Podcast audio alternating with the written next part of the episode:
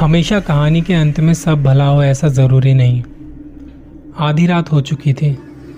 रात के करीब साढ़े ग्यारह बज चुके थे।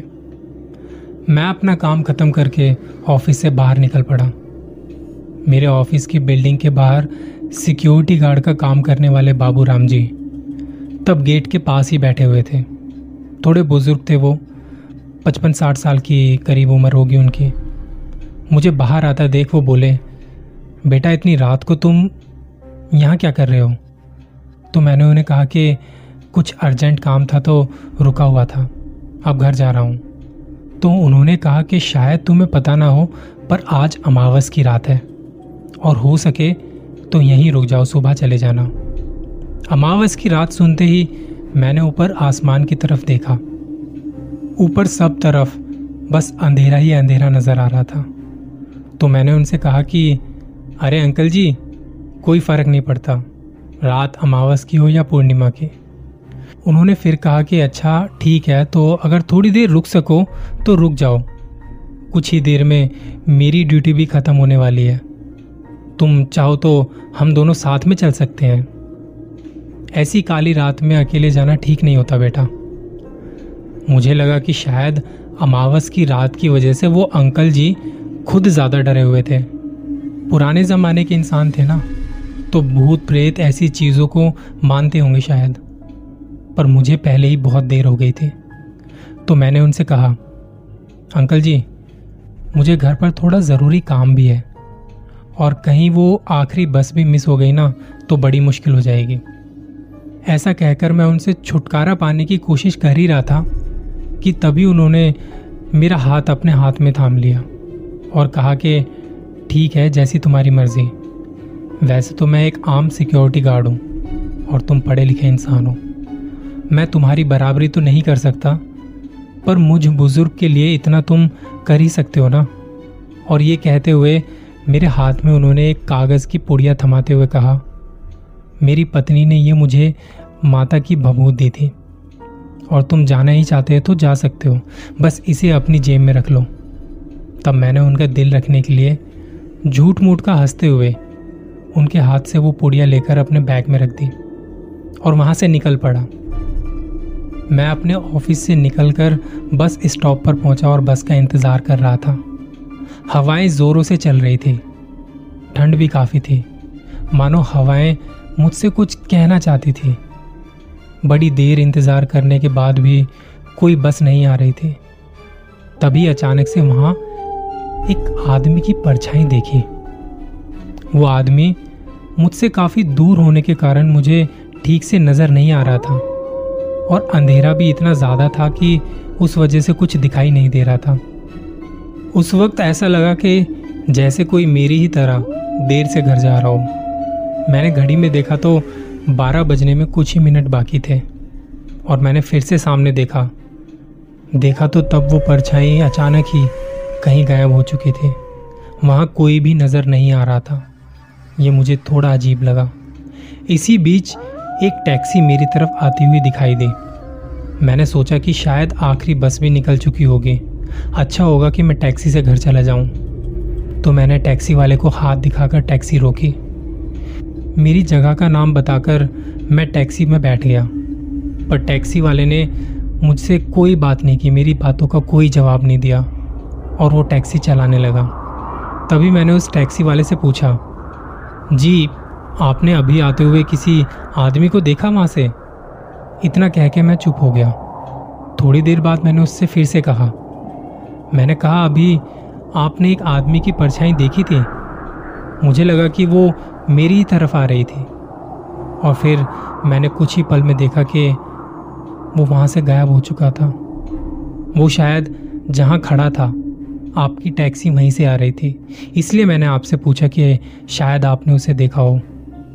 टैक्सी वाले ने अपनी घुर्राती आवाज़ में कहा, मैंने कुछ नहीं देखा। मुझे वो टैक्सी वाला अजीब लगा। तो मैं चुपचाप बैठा रहा। कुछ देर बाद मेरा ध्यान टैक्सी में लगे मिरर की ओर गया।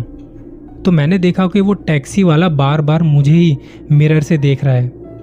मुझे टैक्सी वाले ने घूरते हुए कहा शायद आप जानते नहीं कि आज अमावस की रात है। और अमावस की रात कोई साया दिखना आम बात है। मैंने भी मिरर में देखते हुए कहा पर मुझे उस आदमी का चेहरा ठीक से नज़र नहीं आ रहा था। मैंने उससे कहा मतलब क्या है तुम्हारा? क्या वो कोई भूत था? यही कहना चाहते हो ना तुम? हाँ पर शायद आपको आपकी मंजिल तक पहुंचाना मेरे नसीब में ही लिखा था। मुझे वो आदमी एवं ही लग रहा था। एक तो वो ठीक से बात नहीं कर रहा था और उसे लग रहा था कि मैं उसकी बातें सुनकर शायद डर जाऊँगा। तो मैंने थोड़ा चिल्लाकर कहा, क्या तुम पागल हो? कौन सी मंजिल की बात कर रहे हो? तुम्हें क्या लगा तुम्हारी बातें सुन के मैं डर जाऊँगा? मेरी बात सुनकर वो टैक्सी ड्राइवर हंसने लगा। आप मुझे जो कुछ भी कहें, पर आज आपकी मौत तय है। मैंने फिर गुस्से से कहा, अजीब आदमी हो यार, कुछ भी बके जा रहे हो। ये मंजिल, ये मौत, क्या पागलपन है। टैक्सी रोको अभी के अभी। उस टैक्सी वाले ने फिर से कहा, आज आपकी मौत तय है, क्योंकि मैंने भी वो साया देखा था, जो अभी कुछ देर पहले आपने देखा था, और जो भी उस साय को देख लेता है, उसकी मौत तय होती है। मैंने उस टैक्सी वाले के कंधे को पकड़कर गुस्से में हिलाते हुए कहा, अबे, चुपचाप टैक्सी रोक। तो उसने फिर से हँसते हुए जवाब दिया, एक बार पीछे देखो और फिर सोच के बताओ कि उतरना है या नहीं। उतरोगे तो मर जाओगे। ये आदमी मुझे बहुत ज़्यादा पागल लग रहा था, लेकिन मैंने फिर भी पीछे देखा। देखा तो कोई काला साया मेरी तरफ़ बढ़ रहा था।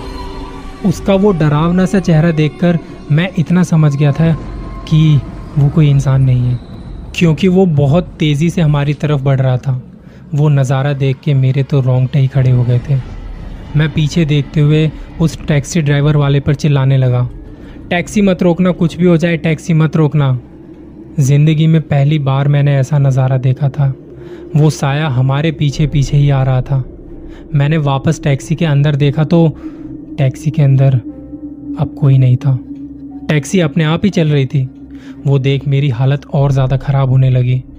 दिल ज़ोर ज़ोर से धड़कने लगा था। ये क्या पागलपन है यार? अभी तो टैक्सी वाला मुझसे बात कर रहा था।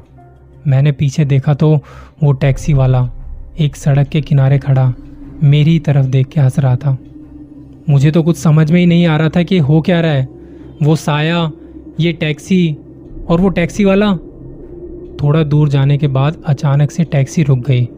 अचानक से, मुझे झटका सा लगा। मैं गहरी नींद से जाग गया। मैंने पीछे देखा तो पीछे कोई नहीं था। मुझे पसीना आ रहा था। टैक्सी वाले ने मुझे झंझोड़ते हुए पूछा, क्या हुआ साहब? आप बहुत डरे हुए लग रहे हो? तो मैं उस पर बड़बड़ाने लगा, कि क्या मतलब है? तुमने ही तो कहा था कि अमावस की रात है और हमारे पीछे कोई साया भी लगा था। तुमने ही तो कहा था कि आज मेरी मौत तय है। अरे साहब, ऐसा क्यों बोल रहे हो? ऐसा तो मैंने कुछ भी नहीं कहा। शायद आपको कुछ गलत फहमी हुई होगी। मैं भला आपसे ऐसी बात क्यों करूँगा? क्या अजीब बात थी। क्या मैं सपना देख रहा था? मतलब वो साया, वो सब जो मैंने देखा, वो सब झूठ था। मैंने टैक्सी से बाहर देखा तो मेरा घर आ चुका था। मैंने चुपचाप उस टैक्सी वाले को पैसे थमाए और घर की तरफ़ निकल चला। रात भर उस बुरे सपने की वजह से मुझे नींद भी नहीं आई। दूसरे दिन मैं सुबह ऑफ़िस जाने के लिए तैयार हो रहा था। मैंने अपने बैग में देखा तो एक पुड़िया। हाँ वो पुड़िया शायद भीगने की वजह से काली पड़ चुकी थी। तभी मेरे ऑफ़िस से मुझे मेरे एक दोस्त का फ़ोन आया। अरे, कहाँ पे अरे तू? अभी जस्ट निकला था। क्या हुआ, नींद में है क्या? हाँ बस ऐसा ही कुछ। तो मेरी बात को बीच में काटते हुए बोला अच्छा अब निकल ही रहा है तो एक काम कर। ऑफ़िस आने से पहले वो फैक्ट्री के रास्ते में जो शमशान है ना, वहाँ पर आ जाना। तो मैंने उससे पूछा, क्यों, क्या हुआ? तब उसने बताया कि बाबू राम जी है ना, हमारे सिक्योरिटी वाले अंकल, उनकी कल रात एक हादसे में मौत हो गई। उनके अंतिम संस्कार के लिए हम सब वहीं जा रहे हैं। सुना है कि किसी टैक्सी ने टक्कर मारी थी। इतना सुनते ही मेरे हाथ से फ़ोन नीचे गिर गया और मैं बाबू राम जी की वो पुड़िया जो मुझे दी थी, उसकी तरफ़ देखे जा रहा था। शायद उस पुड़िया की वजह से आज मेरी जान बच गई थी और उसी पुड़िया के ना होने की वजह से बाबू राम जी अब हमारे बीच नहीं थे। ये कहानी सच्ची है या नहीं, इसका तो फैसला आप कीजिए, लेकिन ज़िंदगी के तजुर्बे और इसकी सच्चाई से आप भाग नहीं सकते। हर बार कहानी के अंत में सब भला हो जाए, ऐसा ज़रूरी नहीं, ऐसा बिल्कुल ज़रूरी नहीं। अपना ख्याल रखना।